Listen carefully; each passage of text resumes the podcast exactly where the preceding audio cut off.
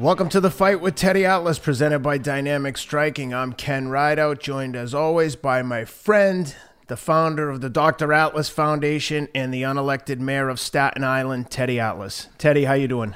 Cake for everybody. I might as well be like the other politicians, right? Uh, you know, if you're gonna if you're gonna make me the mayor, cake for everybody. No, if I'm the mayor, they're getting more than cake. They're getting Starting with the truth. yeah. It, it, it would be nice. It would be nice to think that we could actually trust these people that are actually put into position to look out for us, that are supposed to honor the word trust. God, it would be a novel idea, wouldn't it? Wouldn't it be awful nice if they actually lived up to that trust? Wow. Mm. But in the meantime, there's somebody that did live up to our trust that's right behind you, Ken. Marvin, marvelous Marvin Hagler, the great one. He lived up to our trust. Every time he got in that darn ring, we knew what he was going to give us. Everything. Yep. R.I.P. to the great Marvin Hagler, Brockton Zone, just outside of Boston, home of Rocky Marciano, the Brockton Boxers football team, and the great, marvelous Marvin Hagler. Tr- terrible loss for the sport, terrible loss for uh, humanity. Just a good dude all around. Was never in the media, never in the press. Just when you know when he was in the ring, he just handled his business. And after his life in the ring, he was uh, quite the movie star over in Italy, and uh, came back to the U.S. Led a relatively quiet life. We tried to get him on the podcast. He was uh, not one to do a lot of press in later years, but um, terrible loss for the sport. And I know you have a lot of thoughts and opinions on uh, Marvin Hagler. Oh boy. Marvin Hagler, way, way too often we use the term out there in media of throwback. We use great too too easily too. Why? I think sometimes because we don't know. You know, sometimes there's people in there that are supposed to be pundits, that's supposed to be in a responsible position of knowing, Ken. I, I think sometimes they just they really don't know that much, as much as the public would hope they know or would think they know because they're in that position, but they don't. And so sometimes that word is thrown around almost to the point where it loses some of its strength, some of its credibility. It should not be lost with Hagler. Great belonged with Hagler. And the other thing that, again, that we use too often, that again just gets used, I think, sometimes because the people using it want that athlete, that performer, to be thought of the best since they're around to obviously be talking about them during their time, that they're around to be the broadcaster for them, if if you will. So they say, "Oh yeah, he's he's great. He's a throwback," but great and throwback really did deserve to be mentioned in the same breath when you mention Marvin Hagler because he was a throwback in a way. First of all, he didn't fight for his first world title to 51 fights. Who the hell does that? I mean, who the hell does that? If you go back to the 20s to 30s to 40s, the greatest era of boxing when it was bigger than bo- baseball, and fighters had 300, 200 fights, and they all fought each other, and sometimes three, four, five, six times. Well, some of them didn't get, some of them didn't get to main events to 30, 40 fights, much less world title fights. They earned their way. And that's kind of what you imply when you say throwback that somebody earned it. They did it the hard way, they did it the right way. Marvin Hagler did it the right way, he did it the hard way. He was a throwback. Uh, he he went and sought out. I'll say it again. He sought out all the best middleweights in the country, and they were in Philadelphia at the time. And he fought them all in their hometown to the point where he lost two fights. One was to uh, Boogaloo Watts, and the other was to Willie the Worm Monroe. Now, the one with Willie the Worm, Worm Monroe, real slick guy, as you would think, a worm, right? It's kind of slick. It's hard to grab. It's hard to grasp. You know, that's why the, I guess you would have that nickname. Um, he he lost that fight, and he being the honest guy he is, he said, I still got a lot to learn. And that guy I just fought, he done learned it already. he already learned it. And I got a lot to learn. And he sure as heck, he went and learned it. And he lost also to Boogaloo Watts where he got robbed. But he came back, and of course he learned, and he beat Willie the Worm twice. He stopped him once. So, and he fought Benny Briscoe, who was a ton of a puncher, granite chin. I mean, he he fought all the top Philly middleweights, and it got to the point where a promoter there, what of a Hall of Fame promoter over there, Russell Peltz, and he's got a book that's going to be coming out. And people should look for that if they really love boxing. They really should. They should look when it comes, just like when Mike Silver, the great historian uh, in boxing. There's very few people that know the sport like these two men. If they really care about the sport and the history of the sport, they really should get their books. And Russell Peltz will be coming out, and Mike Silver's is out already. But the point is that Russell Peltz was a young promoter back then, and the Petronelli brothers and trained Hagler. And the promoter usually doesn't do this. The promoter wants a great fighter like that fighting in his city, right? Yeah. But he actually said, Russell and someone else actually said to the Petronelli brothers, why do you guys keep coming here? why do you guys. And you know what he said?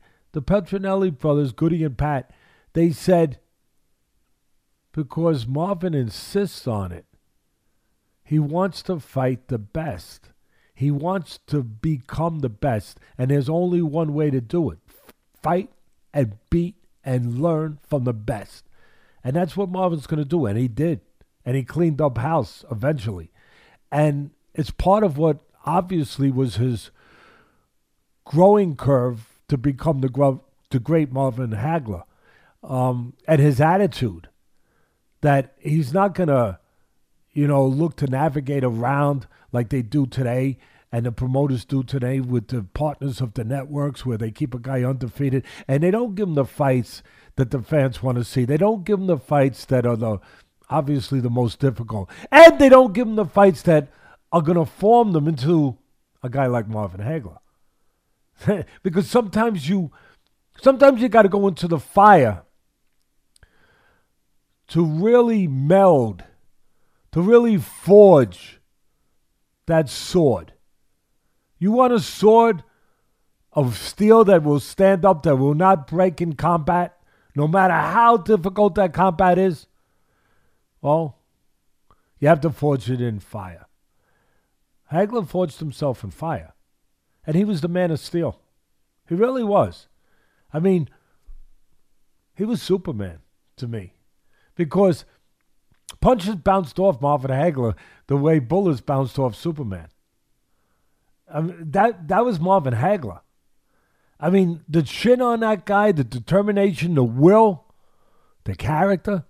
I talk often about strengths and talents being more than nowadays. We all jump on the neon talents Ken. you know the flash the, we, we don't even wait to see if the guy lasts more than 11 minutes. But he's he's flashy.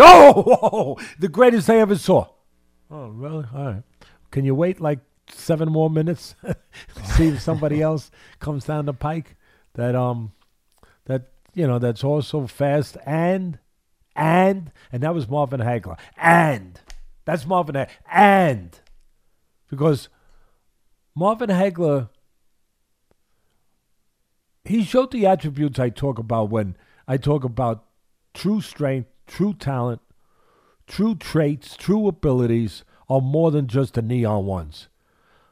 If you you want a friend in life, you want somebody. We talk about politicians, what you wish you would have in a human being, in a person.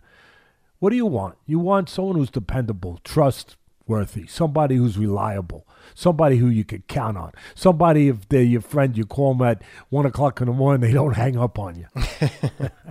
they don't. they don't remind you what time it is. You know what they say? Okay, I'll be there in ten minutes. That's what you want, and you get it sometimes, but not too often.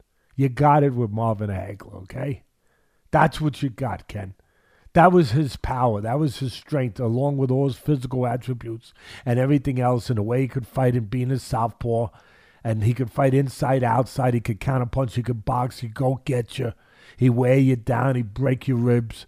All of that stuff. All of it. But he was dependable. He was loyal. Loyalty is a power, it's a strength. If you can be loyal in your life to people when it's difficult to be loyal, you're a strong person. You have strength. You have character. He was loyal to the Petronellis during a time when it was awful hard to be loyal to in that in that business. People coming to him saying, "What the hell are you doing with these guys? Come on, really?" And you want to throw race into it? Race, everyone throws race into it. I, I don't know. I, I will throw it in there. The the Petronellis were both white, and Hagler said, "I don't care anything about color. I just care about a commitment I made, and a commitment they made to me. That's all I care about." There was a famous story that they told him that they, he could get a flat fee to his manager, and he said, They're going to continue to get in 10% of my purse, and if you bring it up again, you're fired. Yeah, I mean, that's what, that's what you want to hear from a person who has that kind of that kind of character. They helped to develop him and got him to that point. And he said, They're with me from the beginning. They're staying with me while I was at the bottom. Now they're staying with me at the top. And I don't want to hear any more talk about it. And that kind of strength, that kind of character, that kind of philosophy in life, it is power. If you're strong enough to stand behind somebody when it becomes difficult to stand behind someone, when it's less convenient, when somebody could be offering you more money somewhere else or more whatever somewhere else, and you have the power, the strength, the resolve, the belief to stand behind that person, that same strength will show itself in whatever you do in the ring. It will show itself. And it showed itself with Hagler. It was always there. It was always there. The guy would never, ever let you down or let himself down or submit. If he didn't submit to those things, he wasn't submitting to anything in the ring either. And talk about the greatest middleweight. He was one of the great. Carlos Monzon has to be in that mix. Uh, Harry Greb has to be in that mix. 300 fights back in the 30s. Um, I mean, my God. Uh, Carlos Monzon, uh, incredible. Uh, those kind of guys, but Hagler is right there. Hagler's right there. And but Hagler, you get two for one. He's not only the greatest middleweight or one of the greatest middleweights of all time, he's one of the greatest southpaws of all time. So you get both with Hagler. And he, like I said, he fought everybody, anywhere, anytime. Everybody. And he was no frills. He didn't come up with a silver spoon. Damn it, he didn't even have a freaking spoon. you know what he had? He had those things. You remember this, Ken?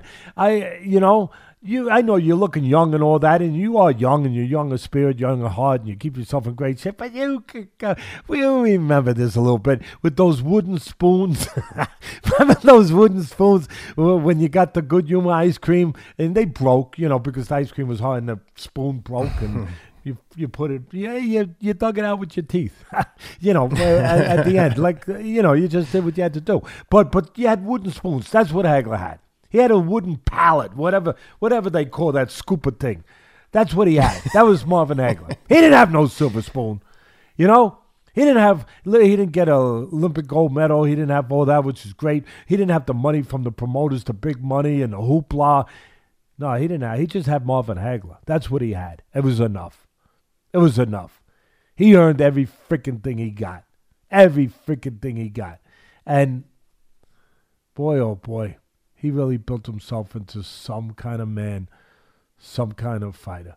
He he really was a throwback. And he was he was the guy that his whole life followed in that kind of thing. Like he's a guy that wasn't spoiled. He's a guy that, you know, had to do it the hard way. Well, sure enough, sure enough, when he wins the title finally, I think it was in his 56th fight. 56th fight. When he wins the title, finally, he has to go to England.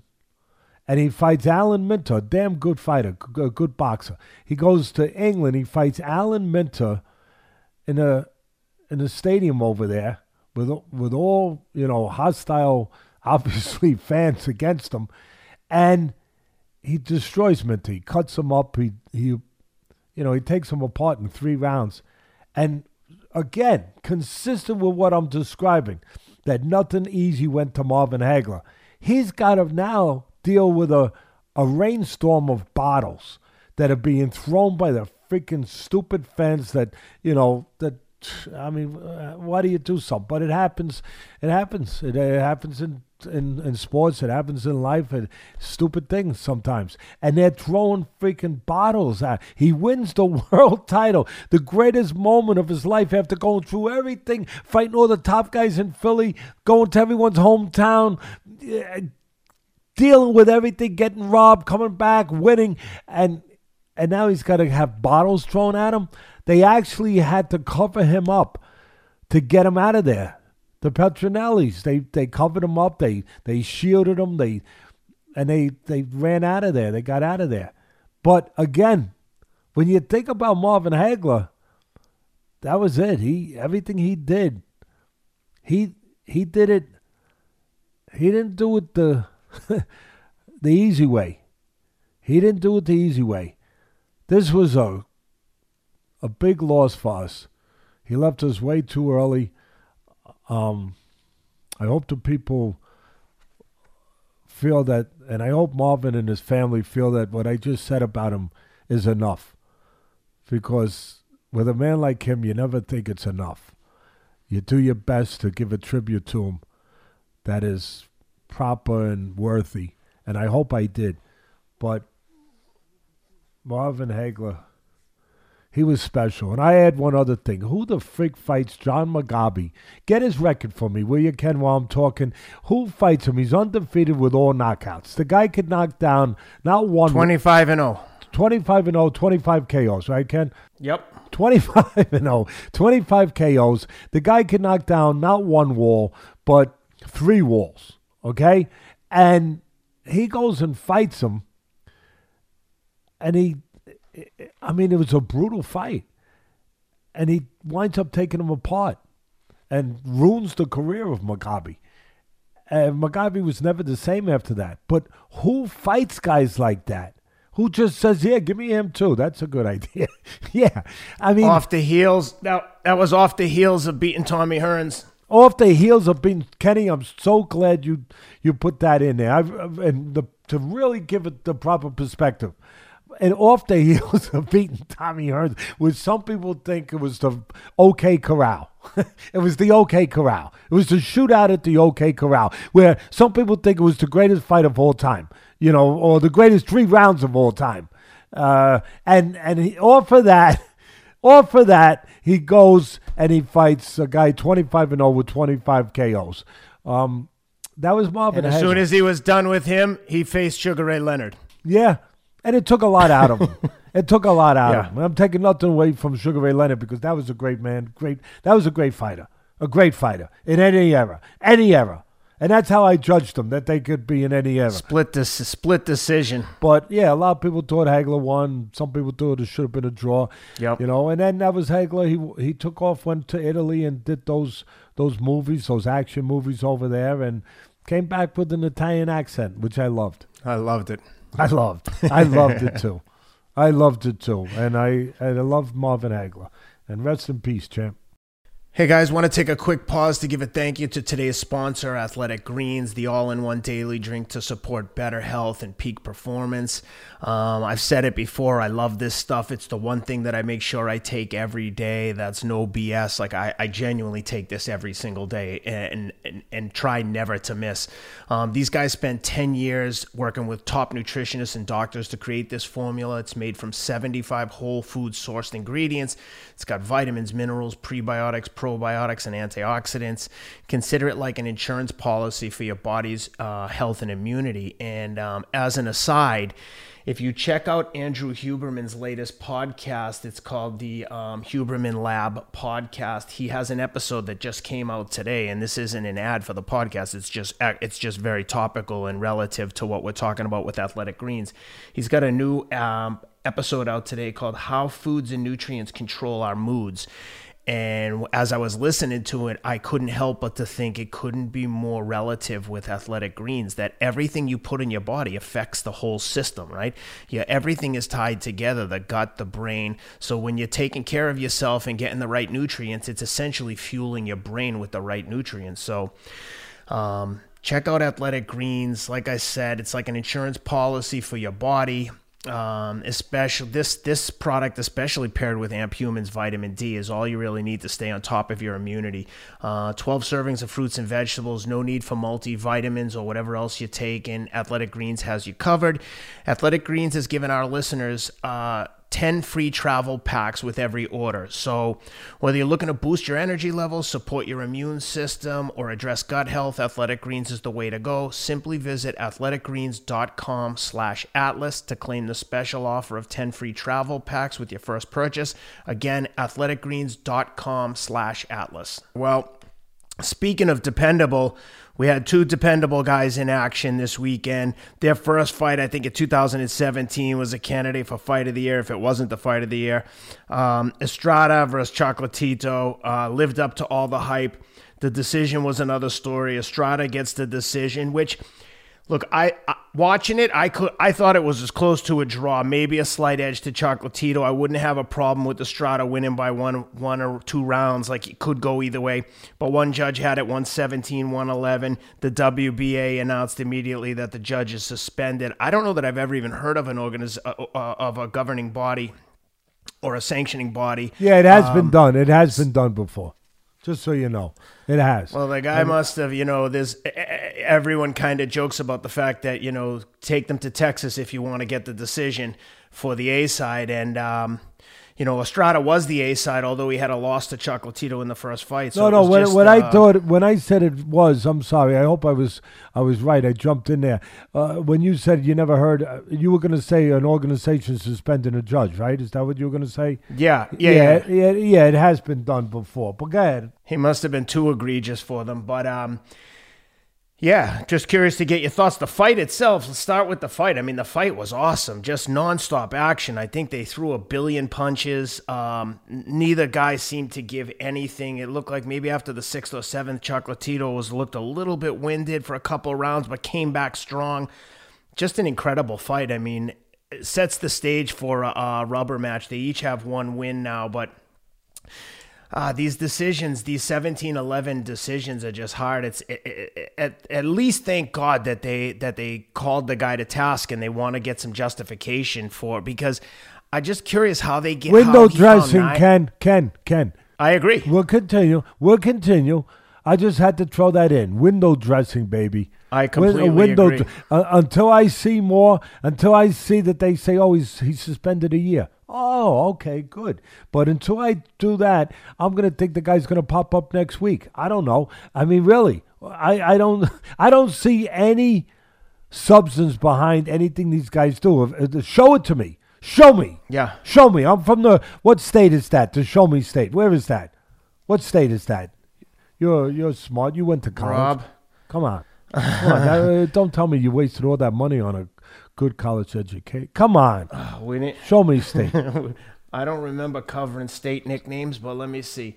Show me state is Missouri. There it is, Missouri. All right. So I, I'm I'm from Missouri. Okay, let them show me these organizations that the guy is gone a year, that the guy has to go to some kind of seminars, schooling before he comes back. That the guy is demoted to smaller fights and he earns his way back the way that, you know, put him in the minor leagues, the way the other leagues do, the other leagues, the other major sports that have national commissions, unlike us. And and they and they grade these officials. They grade them. And if they're not up to par, they get moved to smaller venues, smaller things, or they you don't hear about them no more. But that's everyone should be accountable. I mean, having a license in boxing to be a judge, it's not a right that, oh, I have to write, I should have that because I. No, it's a privilege. You get named a judge, it's a privilege. And you should treat it as a privilege and honor it as a privilege, respect it as a privilege, and act as though you understand that. And the organization that is supposed to be the enforcers, the police. Oh my God, I, I can't even believe I'm saying that. It's a joke. But they're supposed to make sure that these guys are the right guys and they're doing the right job. And if they're not, hold them accountable. But they don't. They don't. So here, and again, here's a situation where they they jump out because everybody's looking at it and so they jump out and they say, "Oh, we better show the fans before we really lose them someday," which they won't because the sport's been around forever and people love what the fighters do. That's still noble. Not what the people that run the sport do. That's pretty horrible. But what the fighters do is still noble when when you get the right fighters and they get in there in the right match. So people will still come hoping to see that, like they did the other night, knowing that was going to be a good fight because of what the two men brought and what they had brought throughout their whole career. But at some point, some fans do leave. They say, I've had enough. I've had enough of watching a movie and knowing what the end's going to be before the movie ends, knowing that a guy's going to get robbed. I don't want to see it no more. So they had to do something. They had to jump up and say, "Okay, we're gonna we're gonna suspend them until further notice." Yeah, I want to see again. I want to see the the steel behind this. I want to see the merit, the substance behind this. What they really do. Okay, and then I want to fix the problem permanently. You know, you don't put air in a flat tire. What the frick? Uh, and, and, and you don't fix the tire? So you put air in a flat tire and then you keep driving. No, you got to freaking fix the damn thing. Otherwise, it goes flat again, okay? You know that, Ken. Come on, I, am But you have those surface though, where they come with the trucks and they come fast. When you call them, they come fast. Uh, what, what they sent? Two, three trucks uh, for your roadside assistance, so you don't have to worry about a flat tire. But I'm just saying that some people do, and when you fix the damn thing, fix it with some of the ideas I just drew out there. You know, put these guys in school, put them in seminars, teach them, retrain them, teach them what the criterion is supposed to be. You know, uh, grade these officials. You know, grade them. Let them earn their, let them earn their marks. So, getting back to the fight. Great fight. Great fight. Um, I don't know what the hell the commentators had. One of the commentators had it. You know, if I'm going to knock the joy, I'm going to say whatever I f- believe and be consistent. I, I don't know. One one of them had uh, Chocolatito winning like six to one or something early on. I, I didn't see that. I didn't see that. I didn't see Chocolatito winning six to one early on.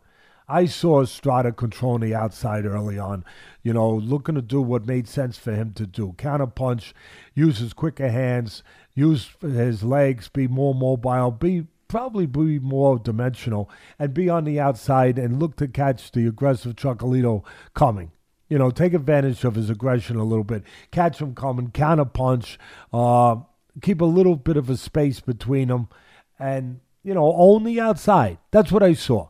And I saw Chocolito when he got inside, you know, he does what he does. He was scoring with nice, beautiful short shots. That's his forte. That's his bread and butter. He throws beautiful short shots. He gets inside. He times you in between shots. You know, you could be tricky like Estrada and you could counter, but you could be tricky in an aggressive way too. Like Chocolito, where he was timing shots as as Estrada was throwing. Bang! He was timing them. Timing can beat speed Timing can negate speed. And he was showing a class, a master class, with doing some of that stuff. And listen, boxing's supposed to be about who lands the most telling, clean, effective punches, right? So if you go by that, Estrada was the busier guy, no argument there, the busier guy, but Chocolatito was probably landing the more clean, effective punches, you know, in, in certain parts of that fight, for the most part, and the more telling punches, if you will. But Estrada did his part too. Estrada did his part too. And again, Estrada, for me, they talk about ring generalship as being one of the components and criterions also of, of scoring, right? Okay, I thought ring generalship then you have to give a little bit towards Estrada. You know, he was he was controlling the areas he wanted to control on the outside, you know, for good parts of the fight or some parts of the fight. I thought it was an even fight. I thought it was an even fight. I thought that uh I always talk about geography, Ken. Geography, you tell me who's going to get the geography that they want, that suits their style, suits their abilities best, and fight the fight in that geography, that space, they're going to win.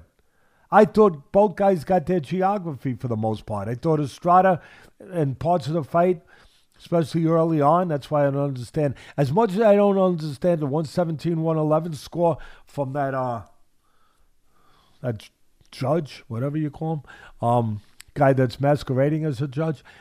I, I don't understand the commentator having it the way he had it early on either, all for Chocolatito. But having said that, I'm going to get my eyes checked. Uh, I'm going to go to your eye doctor. You got good eyes. I'm going to go to your man, get an appointment, get him checked, make sure that, you know, that I'm I'm okay here. I'm board certified and that, you know, I can continue, you know, feeling the way I feel and saying the things I feel that I could trust what I'm freaking seeing.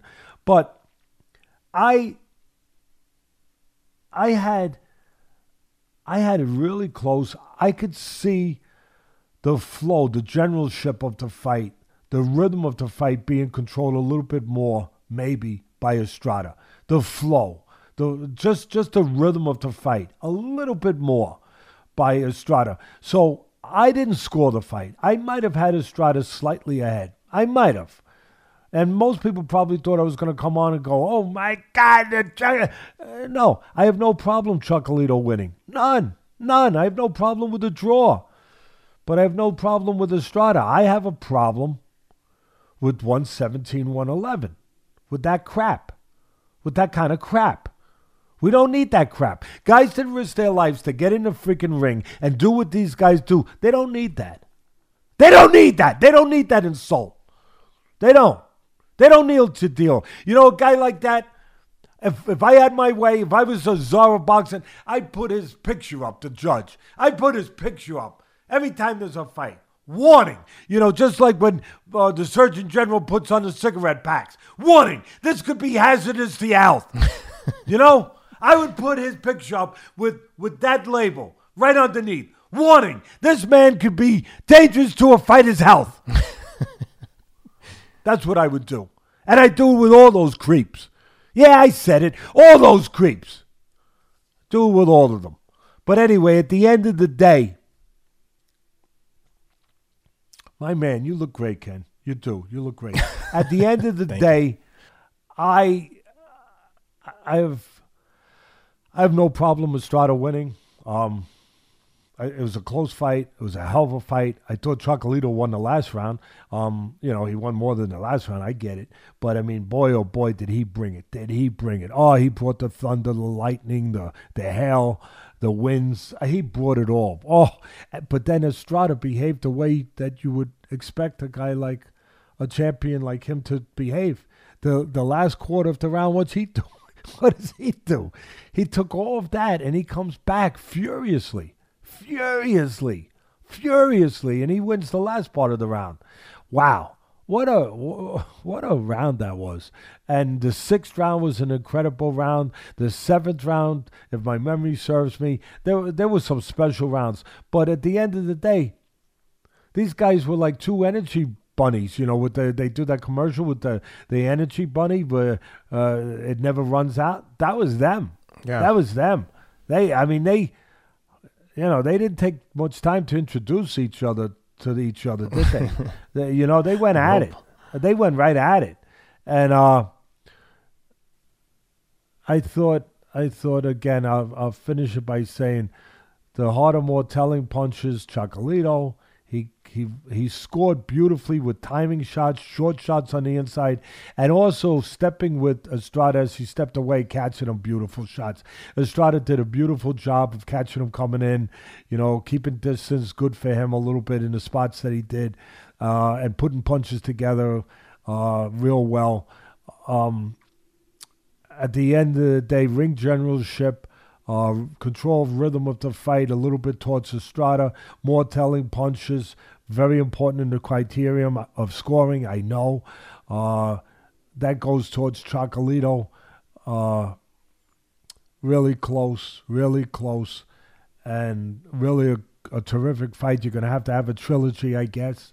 I, I would think that you know that Eddie Hearn would would like to uh, get a trilogy together and uh, just just hey, we said it. We it, it didn't take the amazing Kreskin to say this, but we did say it was going to be a great fight. And you're the one, to your credit, you're the one on our last podcast that brought it up. Said Ted, uh, you know this fight's coming up. Uh, I think it's going to be great. And then I chimed in, you know, and said it has to be great because it's connected to their styles, their physical styles, but it's connected to their mentalities, to their temperaments, to their character, to who they are. That's what they are.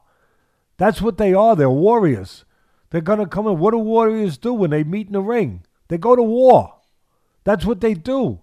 You know, they don't start playing love songs, right? I mean, you know, they, they, they go to war. So, so it, we we called it, but so did a lot of people. You didn't have to be, uh, you know, Notre Dame to to pick that one. That um that division is um is stacked. The junior bantamweight, uh, Estrada, Rungvisai, Chocolatito. I mean, Van Vise, what a monster he is! Oh, he's a monster. what a friggin' list of killers there. The best part is those guys are all fighting each other.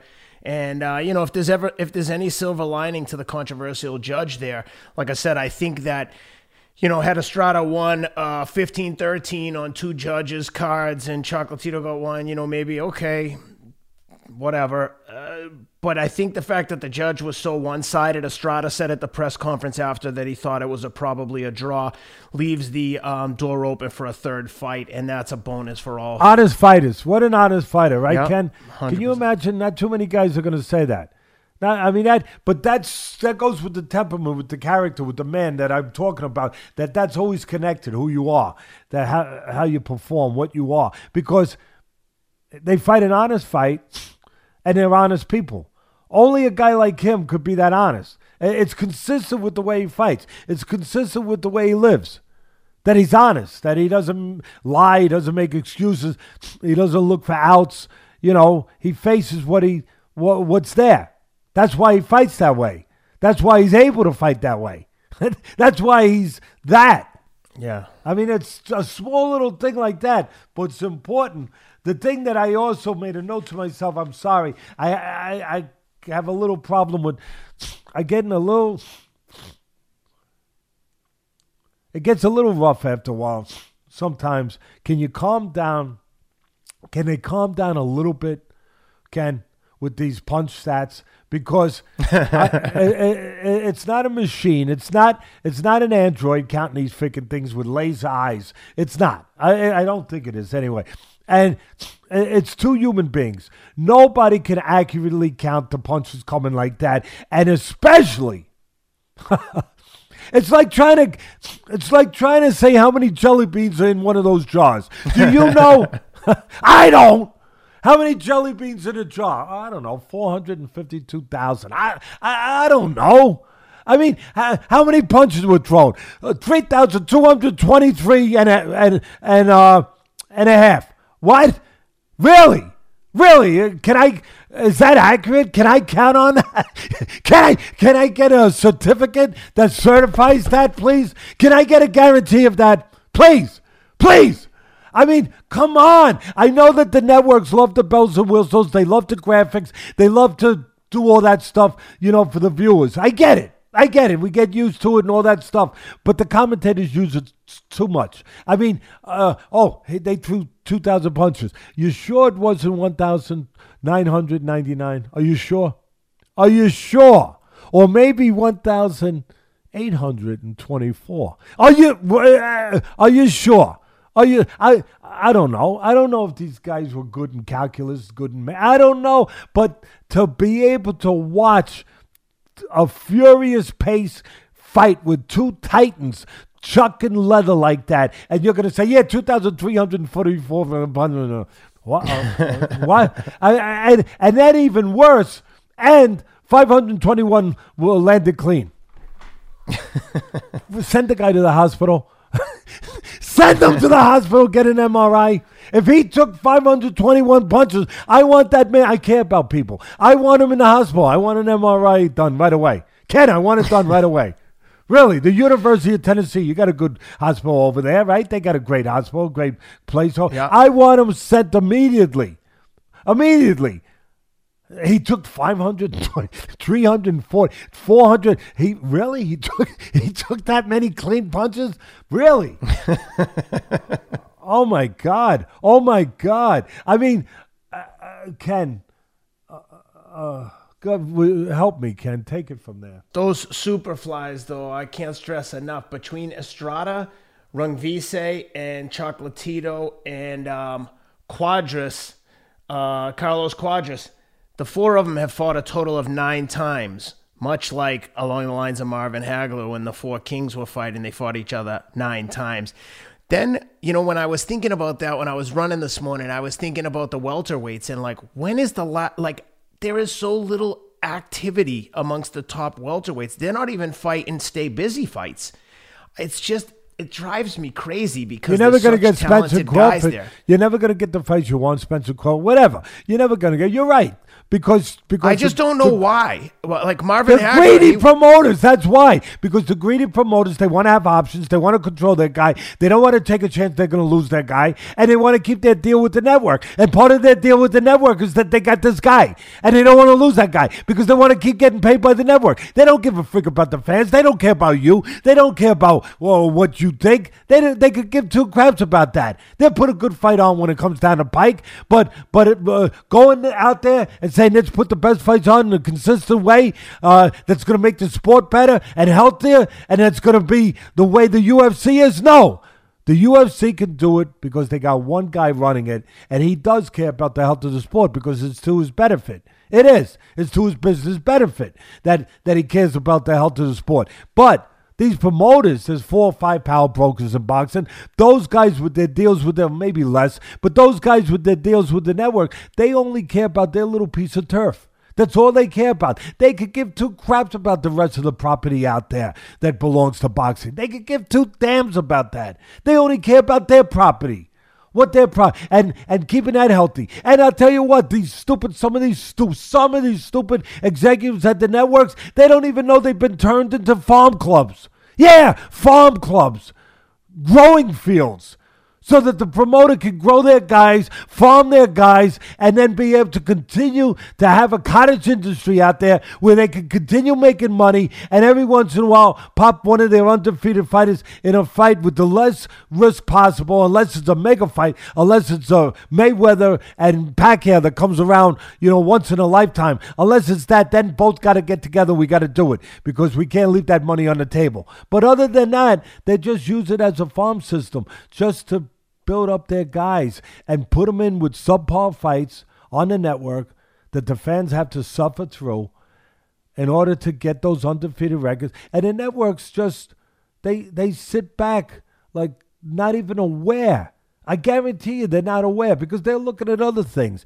You know, they're looking at other, you know, whether whether it's football, basketball, baseball, other things, and they then they're not really looking at this. It's programming that suits their purpose. You know, it gets a certain audience in there. So eh, they go along. They don't even look. They only look when it gets really bad. You know, when it when it gets dire, when they'll start to lose money. But a lot of these cable networks, there was so like HBO for years they overpaid. There were idiots running it. They, they, they, oh, we're great. We're geniuses. No, they weren't geniuses. They were morons. But uh, they were. Some of them were uh, egotistical, arrogant, freaking morons. That, but they control five million dollars to these overpaid heavyweights, and they could put them on, and you know, just pay them whatever, just pay them anything, just write a blank check, and there was never any accountability for these networks, for these executives. You know why? Because it was subscription based. So the subscribers were there still for the movies, for boxing, for the you know. So the subscription base, they never really took a look at oh gee, the boxing we're overpaying, and we're not really getting back the bang for our dollar because the overall subscribers was still healthy, and as long as that was still healthy, well, then there was no light really shined on their department on their part of how they were running the boxing, how they were overpaying, how they weren't always. And then later on, as Ross Greenberg went down the road, I mean, it's, the fights got worse and worse and worse. And finally, it disappeared. They give you all the reasons, whatever, but it finally disappeared. You don't have to, again, you, you, you don't have to really be a, a scientist to figure out why it disappeared. It didn't make the sense anymore. But that was coming for years. It didn't just suddenly happen, it just caught up to them. So when it catches up to whether it's DAZN, whether that they run out of money and you know and uh, they don't, the subscriber base doesn't get high enough, and the numbers don't come there for the fights, then something eventually happens. But it's usually a long haul. It's usually a long haul where again there'll be a certain market. There'll be a certain amount of people that'll be watching the fights because they love boxing. They want to see it. They'll tolerate some of the crappy fights, hoping to get to the good ones. But then, if it stays that way with A's against B's, as we've been seeing in boxing more and more, well, then you're going to get the audience is going to drop off. And then finally, maybe one of these numb executives will get poked by somebody. Hey, hey, buddy, yo, ho, you you are you looking at these numbers here? And then maybe, but again, that that takes time. And but if you compare the pay per view numbers, see when you get a major, whether it's Showtime or whoever, and you got a major cable network putting fights on, you're going to get certain numbers. I mean, it's a major. You're going to get certain numbers. It's out there. It's part of the package. You, you, but then, when you when you make when you go to the pay per view, that's when you separate the kids from the men. That's when you start to find out, and you look at those. And like the Charlo brothers, I like the Charlo brothers, but they're not fighting top guys. They're only staying in Haymon's little circle there, fighting those guys. So when they put on that show with the two Charlo brothers, those pay per view numbers. Well, you know what they were. What was it, seventy five thousand or something? I forget. I don't remember. but deplorable. I mean, I mean, it was pretty damn bad. And that's Very. when the executives could hide out a little bit. They could say, "Oh no, look at the cable. Look at the overall numbers on the ca-. yeah on regular cable they're sustaining." But then when you go to the pay per view, where the people have a choice, where they got to dole out the money, and where they know and they want a certain level. They want a certain product. They want to make sure it's going to be more than just A against a B. Then you see the drastic change. Then you see the difference with UFC and these guys. Then you see the numbers that UFC is bringing in with the pay per view, and you say, "Holy cow!"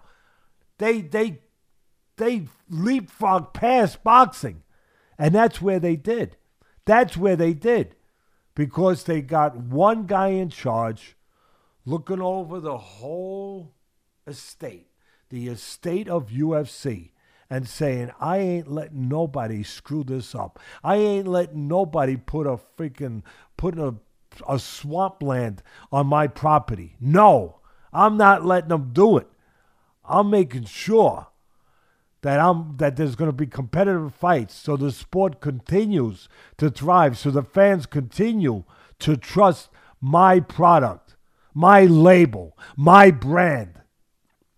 That's the difference. UFC has built a brand. That's the difference. With boxing now, it's it's you know it's hit or miss. It's hit or miss. That's the difference. And um, I'm sure I made a lot of friends in that last 20 minutes. You know, out there. Feel free to send me an offer for a job. You know, call, call my uh, call my agent. Call my agent. You know, okay, was and no problem. Okay, I'll you know I'll consider it. Speaking of pay per views, there's a blockbuster coming up next month on pay per view. Andy Ruiz and Chris Arreola pay per view oh, attraction. Oh please, you're really starting to bother me now. Even even though I love you, yeah. Now you're getting under my freaking. I actually love Chris Arreola. He's one of my favorite characters. I love Chris Arreola. Are you kidding me? No, I love him as a person, yeah. as a father, but, as a fighter. That, everything that, he's given, he's given everything. He's given his sweat and his blood, everything. But first of all, forget that. It's not. I think it's dangerous for him. I think it's a dangerous fight for Arreola. He shouldn't be taking punches anymore. I know that it's not my. I know it's his life, and I know I don't want to stop anyone from making a living. I don't. I understand that you're right, but I, you know, like anybody, I care about people and I care about good people. And I, I just think that it comes to a point where, you know, especially in a sport like boxing, where you get to that point where it's time to stop. And I just, I just, it, it comes. It comes, you know, to everybody. It comes in other things too, where you have to stop. But in boxing, it comes with a price tag to it if you don't stop in time. And I'm just, I'm concerned. I'm just concerned for physical. I think the biggest concern with Chris is that he might win that fight and then get in with one of the real. No, big, he's not winning punches. that fight. Listen, I would love to see him win that fight, um, and say that he could win it. But Chris Arreola, the toughest, one of the toughest men you're ever going to meet, gallant warrior, really, all the pride in the world, and uh, he had his time, but it's not now. And um, and he he's been hit a lot of punches throughout his career. And I always would say when I was doing the fights on ESPN that you don't judge a fighter's age chronologically. You judge it by the amount of tough fights he's been in, the amount of punches he's taken. And uh by going by that, you know, going by that, um, Chris Chris is old. Going by that, and and it's and and Ruiz is not, and Ruiz isn't a bad fighter and uh, he'll be in better shape. Uh, and uh, he he um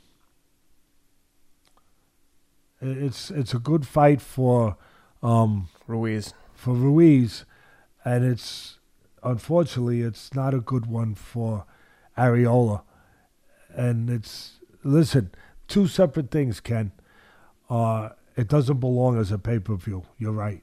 I mean, you're 100% right, Ken and and good for you to, for bringing that up and you know not worrying about oh someone say no we don't worry about that we we tell what we believe that the fans should hear that has nothing to do with us worrying about an agenda or having a relationship it has to do with kind of the same thing Dana White does and he's successful with he just wants to make sure it's a good fight a competitive fight so that the public trusts him and they keep buying that brand, UFC. We want to do the same thing. Same thing. So the public trusts us that no matter what, whatever the consequences are, we're going to say the truth, what we believe to be the truth, based on experience, based on judgment, based on ability of being in this business, especially for my side of how long I've been in it. So it's just it's not a pay per view quality fight. But aside from that, I don't think it's a fight that uh, that should be made with still a vibrant Ruiz, uh, still a young enough, talented enough. If he's if he's got the incentive, if he's motivated, I think it's a I think it's a very dangerous fight. Uh, Yeah. for Arreola at this point in his life. But I, I'm not the guy in charge of that. I'm not the guy in charge of that.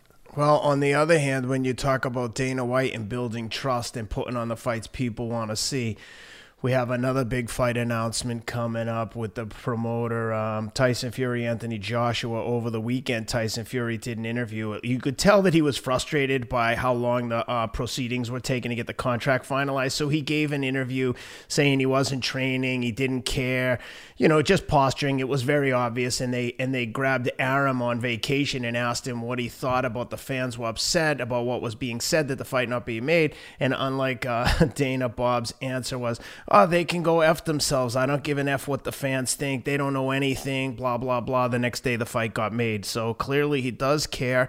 And Tyson Fury did what he had to do, said what he had to say, and it looks like the fight's final and it's and it's booked. And um, that's going to be a big treat for the fans. I mean, that's what everyone wants to see the top two guys fighting each other. So we've got Tyson Fury, Anthony Joshua coming up. Let me check the date. But um, what are your thoughts on that one? Well, I mean, it's the fight, right? It's the fight that we wanted to see. It's the fight that, um, I mean, boxing goes as the heavyweights go to a certain extent, right? It, it always has. It, it, it always has. Um, but heavyweights have not been up to snuff um, where they could lead the pack. Uh, other weight classes have had to lead the pack. Uh, welterweights, you know, light heavyweights are great today. The lightweights are great today. You know, if we could just get the right matches, of course. But the heavyweights haven't been up to snuff. But this is the one now that brings the heavyweights back into the forefront. Again, that's always been the head. Uh, you know, that's that's led the game. That's that's been the head of the monster, right? That's that's everybody wants to hope to see good heavyweights, and this is the fight. If you're going to make a heavyweight fight, it's the fight to make. It'll be a huge fight. You know, put aside COVID with the virus. I mean, that fight could have filled two Wembley stadiums. Wembley Stadium fits ninety thousand. I mean, they would have had an overflow. Uh, I don't know now what you know what the rules are going to be for that, but that's how big the fight, especially over across the pond, over in England, where where listen, where the Marquess of Queensberry rules started, where this all started with boxing over there. Great fans, you know, just like we have here, but great committed fans there. When they're attached to someone, when they identify with someone, when the promoters do a good job, and they do a good job over there, the promoters, and they identify these fighters. You know, the way you could identify the NBA players, you know, LeBron and Stefan and, you know, the the fans identify. They don't identify necessarily with the teams all the time. They identify with the player. Well, that's what makes boxing so huge over across the pond in London, where they make these fighters identifiable. You know, it goes it goes beyond the sport. Now now you know who Joshua is. You know who Fury is, and you're invested in the guy, you know?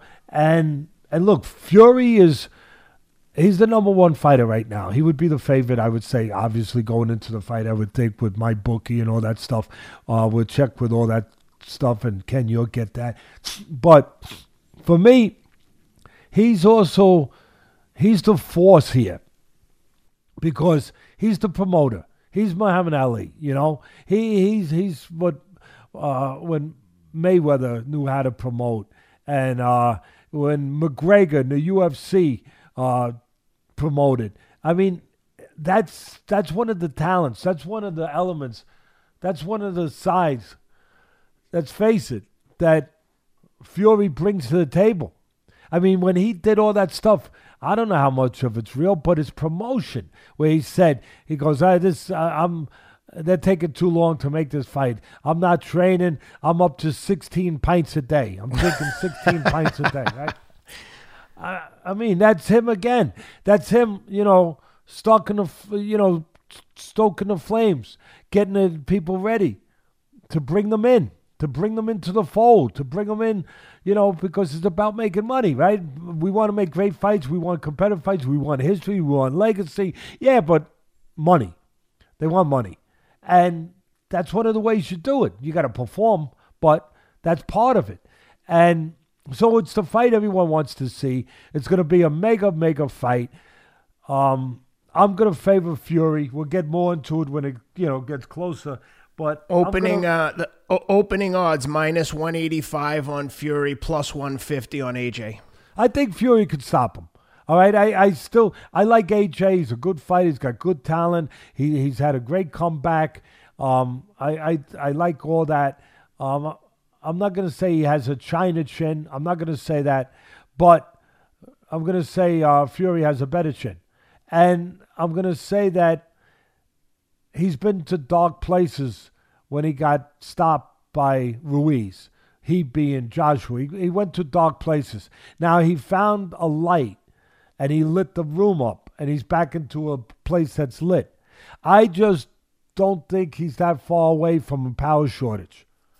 I I I think that there could be a blackout again, uh, where his confidence. When I say the electricity, the light, I attach it to confidence, belief, mental strength, and durability. I think that a blackout could happen in that generator of his uh, again. He's not far removed from being taken back uh, to no lights. So I'm going with Fury.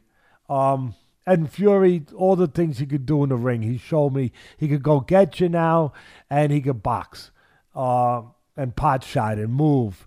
So I'm gonna now. Joshua can punch. Joshua's a banger.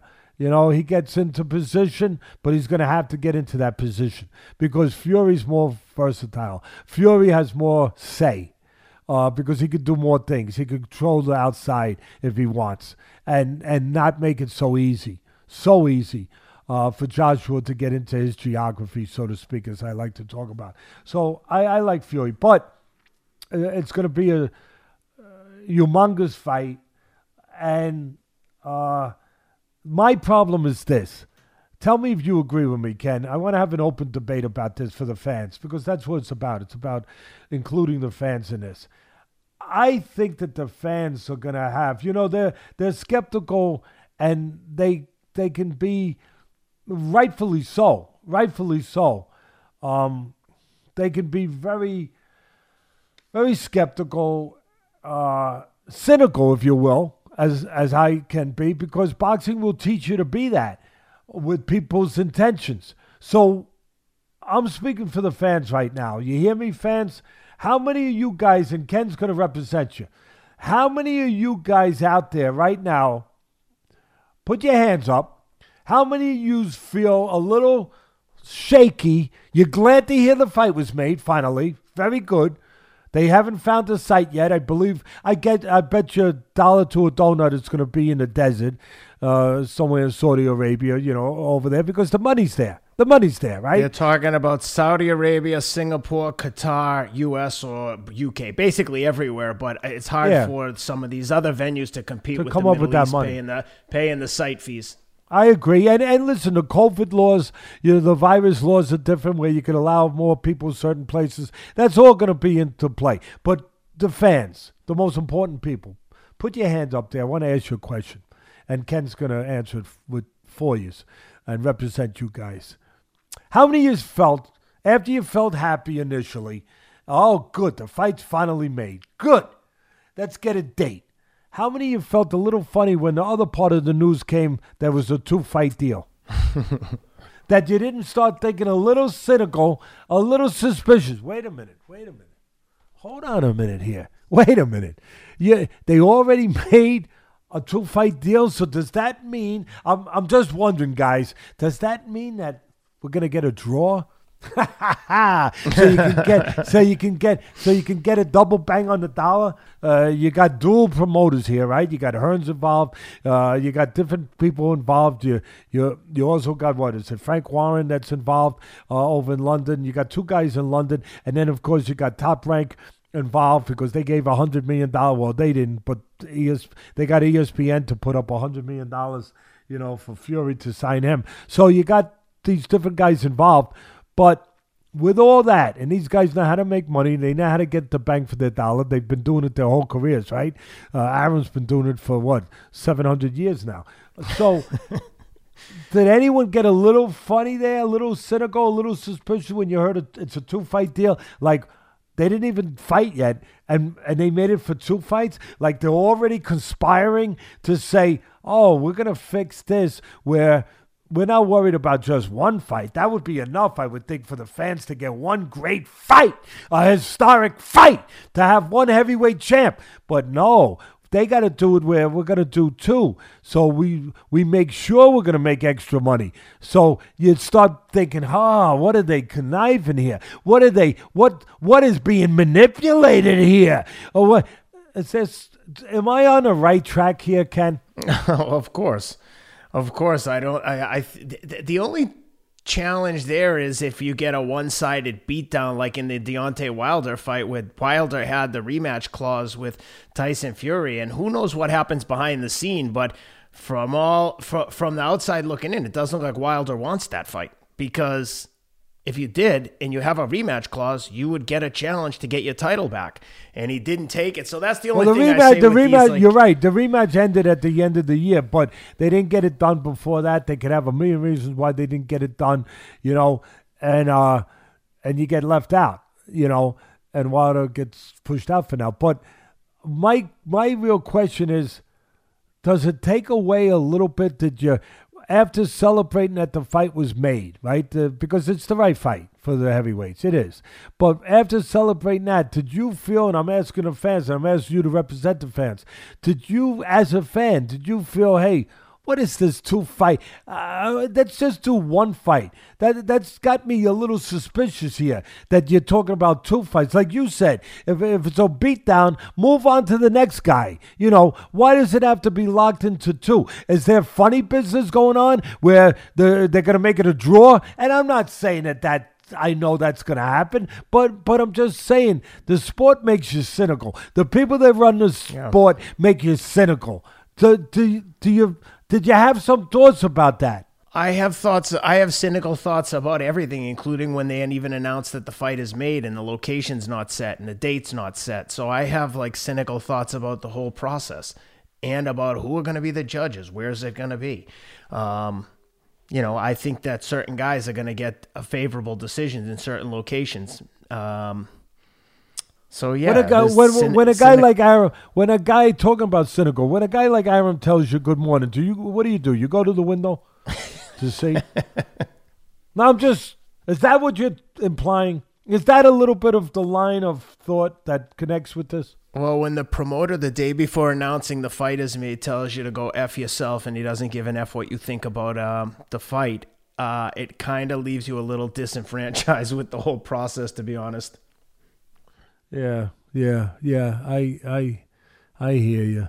Um, you know, I just would have liked. To, I would have liked to. I would have just liked to hear one fight. That's all. But I, I get it. I get it. The other part of this that's interesting is that when he when he went on that rant about um the you know f the fans, he said, "Oh, listen, we're all doing our job. Eddie's doing a great job. Eddie's you know like their best boys." And last month. He was calling Eddie a scoundrel and a sneak for um, bidding on the Teofimo Kambosos fight.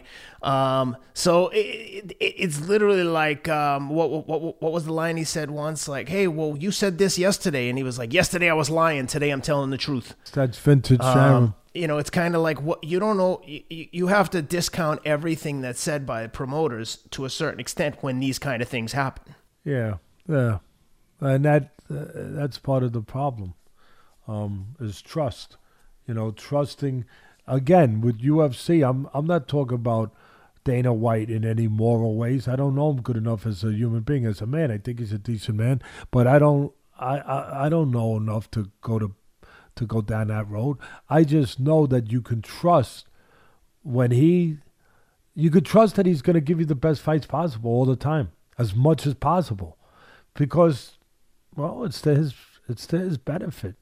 Again, because the healthier the sport is, the healthier his bank account is. You know, I mean, it, it works that way. But it don't work, again, as I said earlier in my tirade. It, it doesn't work that way in boxing. You know, the, the bank accounts of these, these very rich promoters is not uh, attached to the health of the entire sport. It's only attached to the health of the deal they got with the network with their stable fighters. That's what it's attached to. It's different. It's different. And it has to be understood by the fans.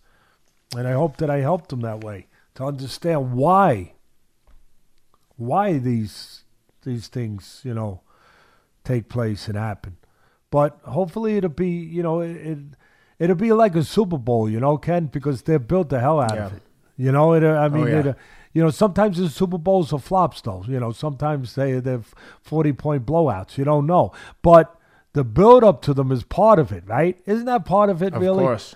you know. Oh, yeah. Anticipating it and anticipating, just like the fights, and I'm going to name the fights, but they did turn out to be great, great, great fights. But like Ali Frazier, you know, the build up, the build up to the fights, the commercials, the you know, getting to it, getting you know, picking your side, who's your guy, you know, all that, and then you get to the moment, you know, and you hope the moment is as good as the build up, and you hope that Yeah. that's the case, uh, you know, with this one.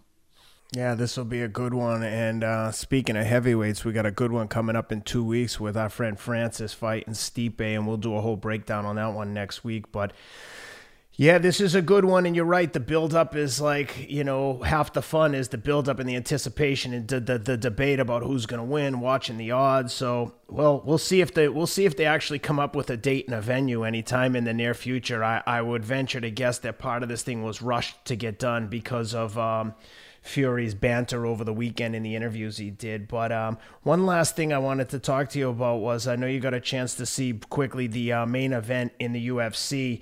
We had Leon Rocky Edwards finally in action. I think he had like four or five fights postponed because of COVID, injuries, etc., etc. He was in against Belal Muhammad.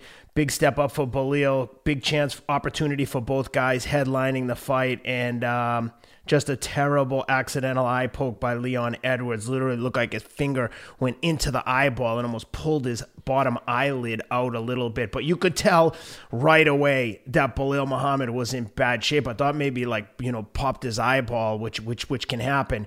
And um he just went down. You could tell right away there was no no nonsense. He was really hurt and concerned about his vision. And um, Doctor Kamin stopped the fight. And um, disappointing for both guys. Feel for both guys, but man, it's a constant um, problem in the UFC. Those eye pokes.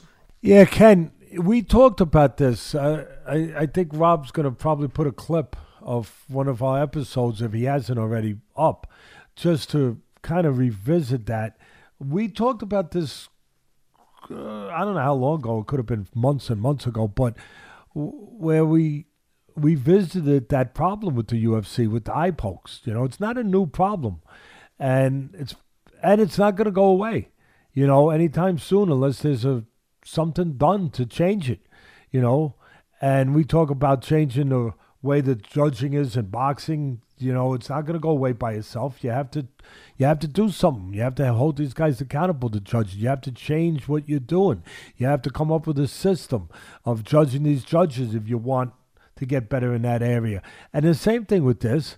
Um, it it it's not something that happens once in a blue moon. It happens much too frequently. And these great warriors and you know just I mean they're samurais. They, these guys are truly Vikings. They're everything, uh, just like the great fighters are. And they well they persevere through enough. You know, they have to overcome elbows, knees, kicks, almost bare fists, chokeouts. Do I have to go any further? Uh, they shouldn't have to deal with the possibility of losing their eyesight and their eye. They shouldn't have to deal with that. That should not be one of the things that they have to persevere with. They should have to uh, to deal and overcome. That should not be one of those things. And one of the things when we talked on our air on our podcast about this. I had brought up. I'm no expert in here, but I have common sense. I've been in the fight business 45 years. I mean, I understand that they want to keep the fingers loose because of the grappling uh, component uh, of of the sport. I I understand that. So, what? Come up with a membrane. Come up with a new glove. Come up with something that still gives you that the ability for your fingers to move, to be flexible, but it it holds them together. It keeps them from separating to the extent where you can get those eye pokes uh, to the level that we're getting them now. Get some kind of membrane. I mean, the science is through the roofs with uh, the advancements of the things they can do nowadays in sports and anything, actually, right? Come up with some kind of soft membrane.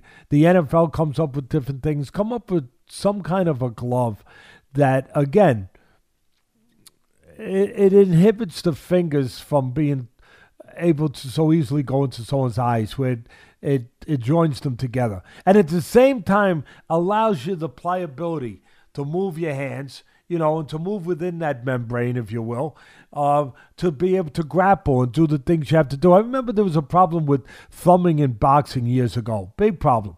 Uh, every once in a while, a guy get thumb and get a detached retina. And the they had to do something. They finally came up with attached thumbs, where they attached the thumbs, where they the thumbs uh, were held together by a little piece of leather, so you couldn't separate your thumb anymore. Where you were so p- easy to put your thumb into someone's eye, you know, accidentally or on purpose, quite frankly. So you can do it. You can you can come up with. Uh, you know, the invention with the idea of a glove. They did it in boxing. Uh, again, I understand the different element of having to have the fingers involved because of the other dimensions of, of UFC uh, with the jiu-jitsu and the grappling. But I think that's the answer. Come up. Yeah, it's time to come up with something now. And I believe that with all the wherewithal that Dana White and the UFC, you know, the ability they have financially and everything else, they can they could do they could do marvels probably and go work with some sports science people and come up with the proper product uh, to help alleviate this problem because as you as you brought up it's it's a serious problem um, and it's been there for a long time now. It's not like something that you were just talking about today uh, because of what happened recently. This has been going on. Yeah, like I said uh, before, I think Trevor Wittman's working on a uh, working on a solution right now. Um, and we discussed that after the Stipe and DC fight.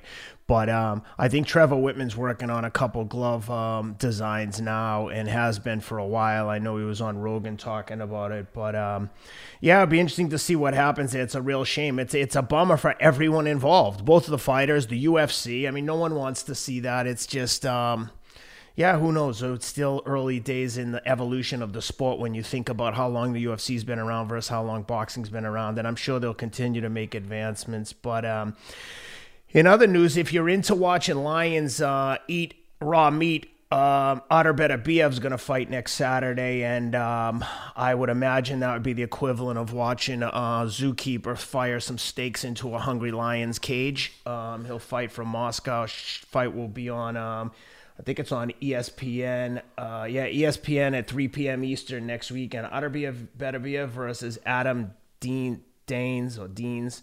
Um, man, that is um, dangerous fight for the kid in there with Beterbiev.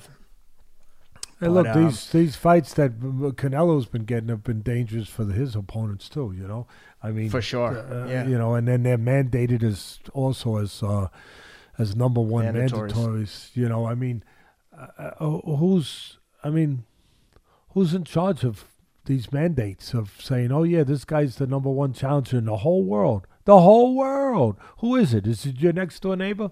I, I, don't know. I, don't I, I no, I don't know. My, my just, next door neighbor is just, a very nice, compassionate guy. He would never oh, do that. Oh, good.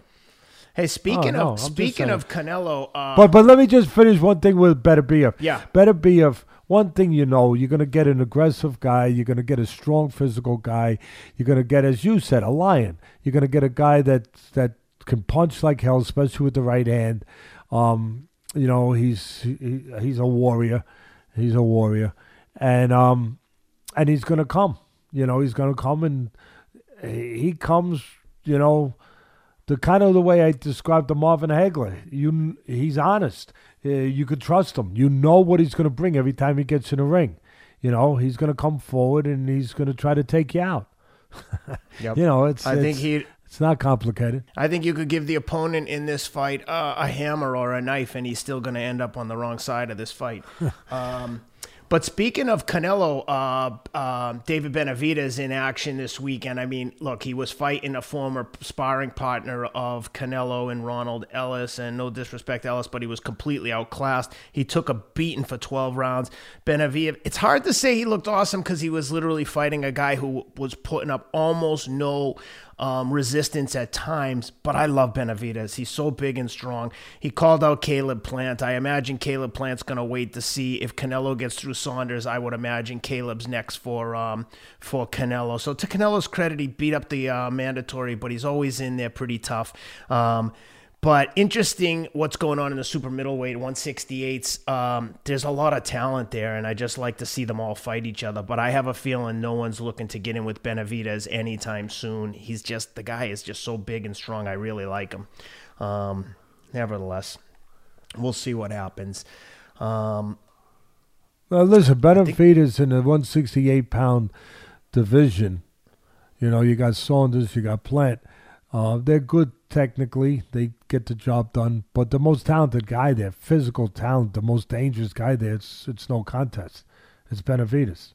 I mean, it is. And the most dangerous fight in that division, if the truth's going to be spoken, not all the BS because you're on one side or the other, because you want a job with one of the networks or one of the organizations or whatever, you know. Um, the truth is, uh, Benavidez is the most dangerous or the only, it's a real threat uh, or more of a threat to Canelo in that division than anybody else. You know, because of his size, because of his physical strength. Um, and he hasn't learned how to lose. That's part of it. The other guys haven't either. But, uh, you know, because of his, you know, his overall physicality. Uh, he has, you have to have certain level of ability, physical ability to beat a guy like Canelo. And you have to have other things too. They have to come into play afterwards. But you have to start with that. And Benitez, uh, Benavidez starts with that. More Yeah. so than more so than the other guys. I can't imagine any of the top guys with with the with the thought of a Canelo fight on the horizon. I can't imagine any of those top five guys getting in the ring with um, Benavidez. I mean, another No, top five guy. Anthony Dirrell. They're just not going to do it. So I don't know where Benavidez goes. That doesn't make you the Amazing Kreskin. Like I say, that don't make you amazing. But you're right. You're right. I mean, that's they wouldn't put a line on that bet. Uh, the even MyBookie, and they're great, but they wouldn't have a line on that freaking thing. Um, that you're right. That's I just feel happening. bad for Benavidez. Like, where where does Benavidez go? Who does he even fight to avoid like being in there with opponents? I don't think any of these guys will even. He's going to wind up moving up. I think he's going to wind up moving up to light heavyweight. He's a big guy. He's got the frame, the skeleton for it. Um, I, I think that's, I think that's what they're going to wind up doing. Be interesting to see if Canelo does beat um, Billy Joe and then beats Caleb Plant. What he does? Does Canelo move up, or does he dare to take on Benavidez for all the belts? Because my guess is that he probably moves up and looks for one of the other light heavyweights before he. Uh, it'd be funny if Benavidez I don't then listen. decides, okay, I, I, I don't take away nothing from Canelo and the Canelo fans out there. same here. Uh, you know, I I I love Canelo, um, but they're smart too. They pick their spots just like Mayweather, very smart, great fighter. I love Mayweather, but he picked his spot. He was a good manager. He he was a good handicapper of where he was going, what fights he was taking, uh, and you know, and when, and and so is Canelo and his group. They they're not fighting. They're not fighting Bivol or or um or Beterbiev. They're not. They're not. I'm gonna t- I'm gonna go out on a rope.